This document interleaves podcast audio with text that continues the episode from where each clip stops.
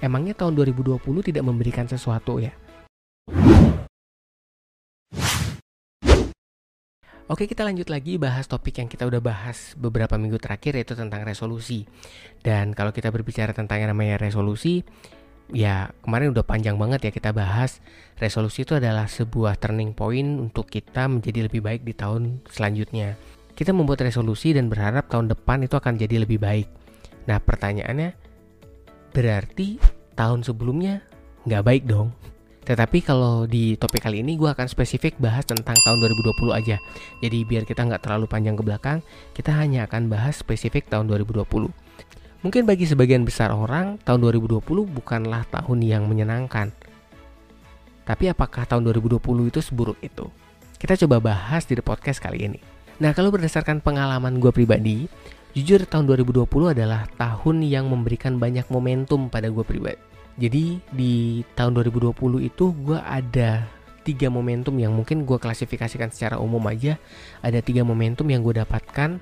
Yang pertama itu gue dapat kesempatan belajar dari orang-orang hebat dan waktu itu seperti yang kita ketahui di tahun 2020 di awal eh, pertemuan-pertemuan itu masih normal ya. Jadi orang mau ke kantor, orang mau meeting, kemudian ada pertemuan-pertemuan di TV dan sebagainya itu masih aman.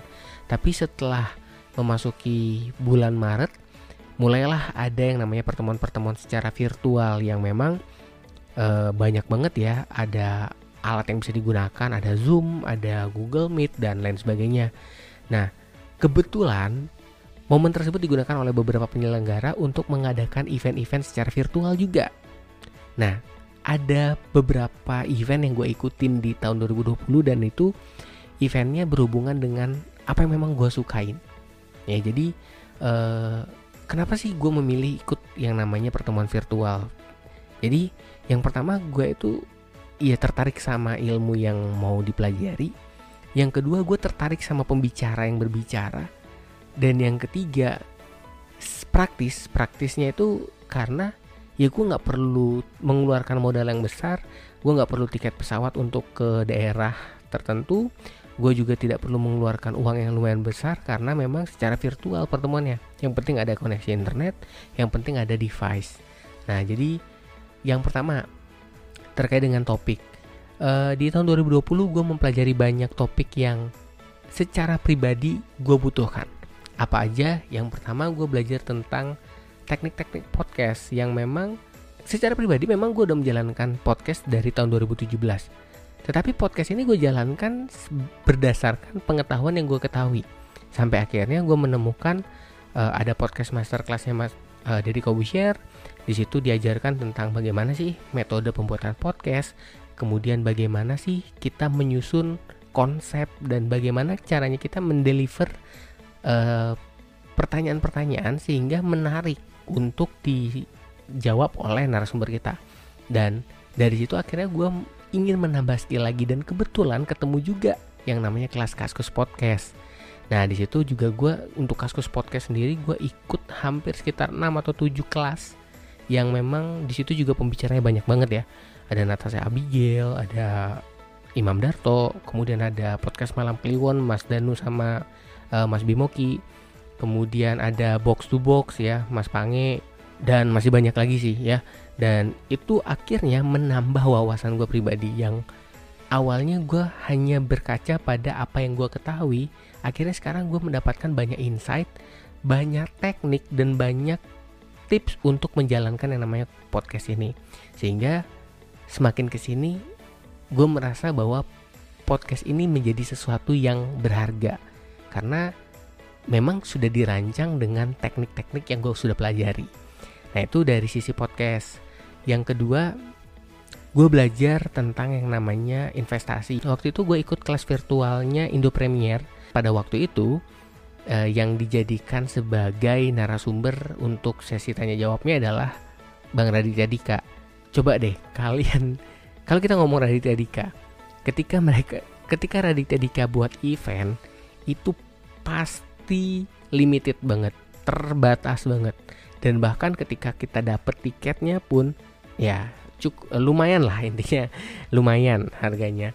Nah dan yang ketiga Raditya Dika itu selalu membuat konsep private. Dalam hal ini dia nggak mau terlalu banyak orang sehingga udah harganya lumayan terbatas ya susah dicari. Dan dia nggak menyebarkan informasi itu secara gamblang. Misalnya buat story kemudian di share nah ini dan pada tahun 2020 akhirnya gue berkesempatan untuk ikut dalam pertemuan virtual yang diadakan oleh Indo Premier menghadirkan Raditya Dika di sana sebagai pembicara dan itu adalah salah satu insight yang bagus untuk gue karena gue senang terhadap apa yang disampaikan oleh Bang Raditya Dika karena Bang Dika itu kalau misalnya menyampaikan informasi, informasinya itu selalu jelas, selalu detail dan bahkan selalu menggunakan bahasa-bahasa yang mudah dipahami oleh orang-orang awam. Jadi dari sana gue akhirnya mendapatkan insight, mendapatkan pengetahuan yang baru terkait dengan yang namanya dunia investasi.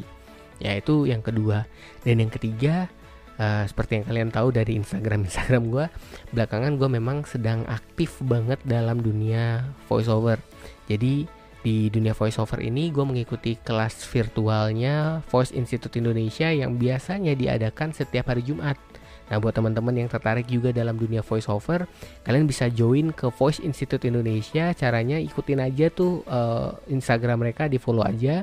Nanti biasanya setiap hari Selasa atau hari Rabu, mereka akan nge-share tuh ada kelas yang di uh, mentori oleh salah satu orang yang kompeten di bidangnya. Nah, jadi silahkan kalian bisa ikut. Nah, uh, jadi dari pertemuan-pertemuan tersebut, pertama gue dapat materi yang memang bener-bener gue belum pernah dengar dan gue akhirnya terbuka untuk mempelajari sesuatu dengan lebih dalam. Dan itulah yang gue terapkan pada podcast saat ini. Uh, banyak hal yang gue dapatkan dari kelas-kelas virtual tersebut dan secara nggak langsung juga pada kelas virtual yang paling membuat gue happy adalah gue mendapatkan lumayan banyak kesempatan salah satu kesempatan yang menurut gue paling the best itu adalah kesempatan pada saat kelas kaskus podcast di mana waktu itu yang jadi pembicara adalah Bang Adriano Kolbi. Bang Adriano Kolbi adalah punggawa dari podcast awal minggu yang di mana podcast awal minggu adalah podcast yang pertama kali gue denger. Nah kesempatan itu gue nggak sia-siain. Kebetulan kalau kalian yang pernah ikut kelas kaskus podcast di kaskus podcast itu uh, seperti webinar ya webinar. Jadi tidak semua orang punya akses untuk uh, be, uh, untuk ngechat sama satu satu dengan yang lain. Jadi kita hanya bisa ngechat dengan panelis.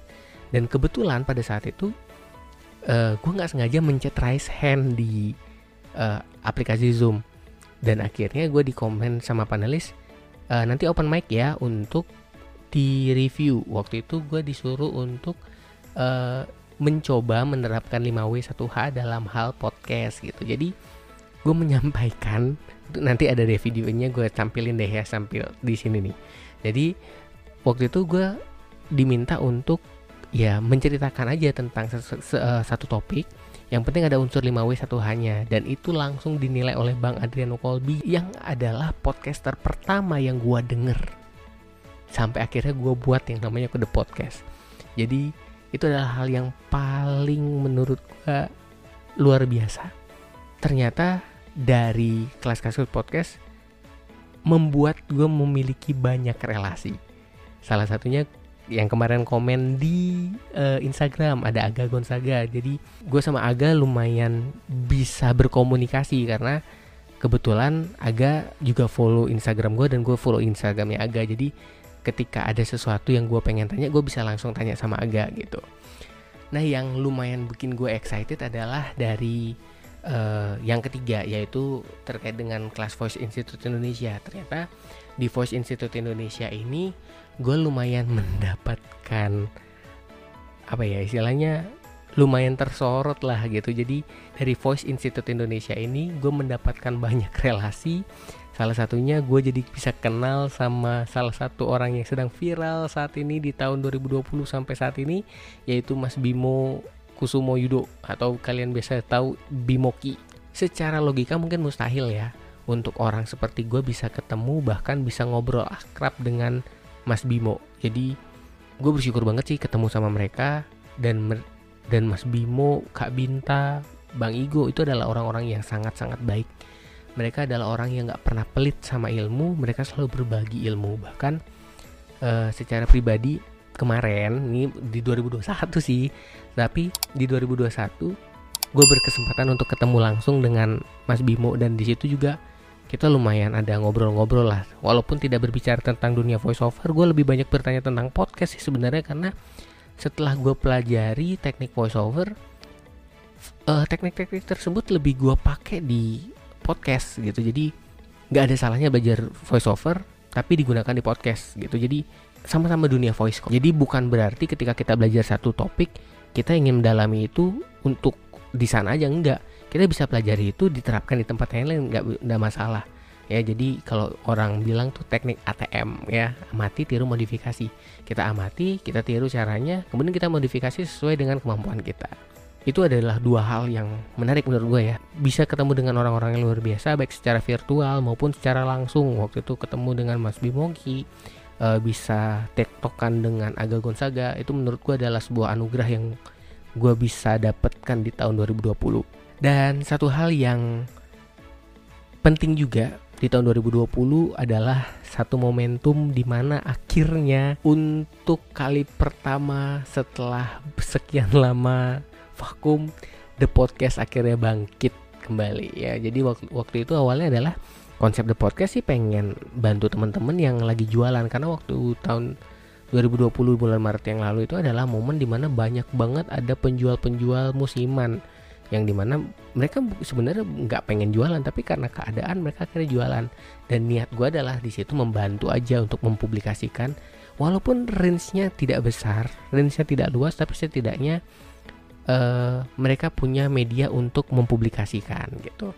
Ya kalau dibilang berhasil atau enggak ya itu gue nggak bisa jawab. Uh, yang bisa jawab adalah mereka yang sudah berkomunikasi dengan gue di, di podcast pada waktu itu. Nah jadi itu kurang lebih ada hal-hal secara pribadi yang gue alami momentum yang sangat luar biasa yang terjadi di tahun 2020 dan ternyata yang ngalamin hal tersebut bukan cuma gue aja tetapi uh, dari dari beberapa teman-teman juga setuju bahwa 2020 bukanlah sepenuhnya tahun yang buruk. Jadi berdasarkan polling yang gue buat di Instagram uh, beberapa waktu yang lalu, eh, uh, 79 orang dari total responden tuh bilang bahwa tahun ini tidak terlalu buruk kok. Dan 21 bi dan 21% bilang tahun 2020 tuh buruk banget. Nah, jadi di sini ada beberapa juga yang memberikan respon dan uh, alasan kenapa mereka bilang buruk banget, kenapa mereka bilang enggak juga. Jadi yang buruk dulu ya, ini dari Ed pelepas sedihmu. Nih kalau yang kenal adalah namanya Ogi. Nih kalau menurutnya si Ogi nih, Ogi bilang ya wajar sih semakin buruk karena memang kondisi bumi semakin tua dan kalau Ogi ini kan karena orang yang suka memposting hal-hal yang uh, lucu dalam hal ini dia tidak ingin menyibukkan dirinya untuk uh, bersedih dan sebagainya dia menyibukkan dirinya untuk memposting hal-hal yang lucu sehingga bisa memberikan hiburan untuk orang lain. Jadi walaupun dalam kondisi buruk pun Ogi tetap bisa mensupport orang-orang dengan konten-konten yang dia buat gitu. Nah kemudian selanjutnya yang dari kubu yang bilang tahun 2020 nggak nggak nggak terlalu buruk kok ada dari GRY Jul PRDN ya jadi dia bilang nope not bad lah. Uh, tapi di tahun 2020 itu adalah titik perubahan. Mungkin uh, seperti yang kita udah bahas ya bahwa seorang Gary merasakan bahwa 2020 itu akhirnya dia menjadi ada momen untuk berhenti sejenak untuk menjadi lebih baik. Jadi ada turning pointnya. Nah kemudian dari Gatot. Nah jadi kalau menurut Gatot uh, tahun 2020 itu kan adalah masa pandemi ya jadi pandemi itu mengajarkan uh, pada setiap insan untuk bersabar kita pasti udah kesel banget terhadap kondisi pandemi tapi ya mau nggak mau situasi ini harus tetap kita lalui dan kita harus hadapi. Dan yang terakhir dari penyiar idola saya nih ada Indita Belinda. Dia bilang di tahun 2020 tuh paling banyak pelajaran pemurnian dan upgrade diri yang ku dapat. Ya mungkin hampir sama kayak cerita gue tadi ya.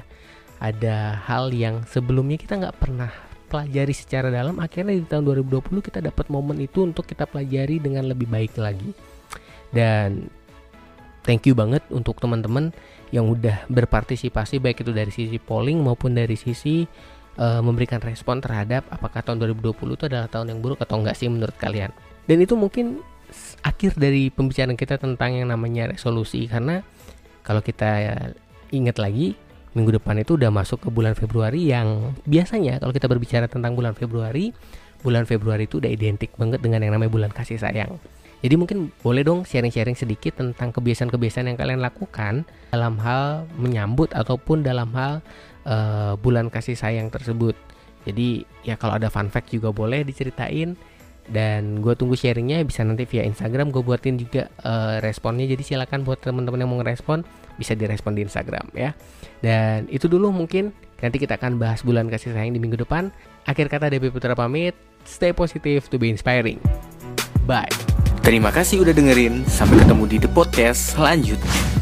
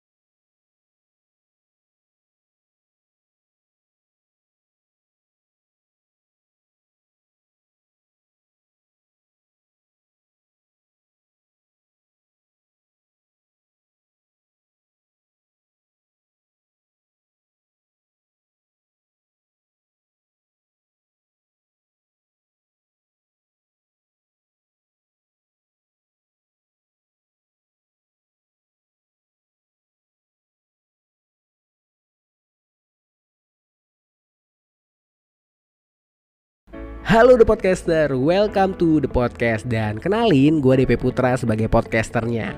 Nah, buat teman-teman yang baru mampir ke konten ini Gue mau ceritain sedikit nih informasi tentang The Podcast. Jadi The Podcast itu adalah sebuah konten podcast yang gue udah mulai sejak tahun 2017 Nah konten-konten yang dibahas di The Podcast itu adalah konten-konten yang bertemakan edukasi, spirit, dan juga motivasi. Jadi tiap kali dengerin the podcast harapan gue adalah kalian jadi makin semangat pastinya dan untuk memulai season baru di tahun 2021 Gue mau ngingetin lagi Kalau The Podcast itu tayangnya setiap hari Sabtu. So pastiin kalian stay tune di Spotify dan Youtube channel DP Putra. Dan kalian juga bisa kasih feedback via DM Instagramnya The Podcast. Thank you guys and enjoy this podcast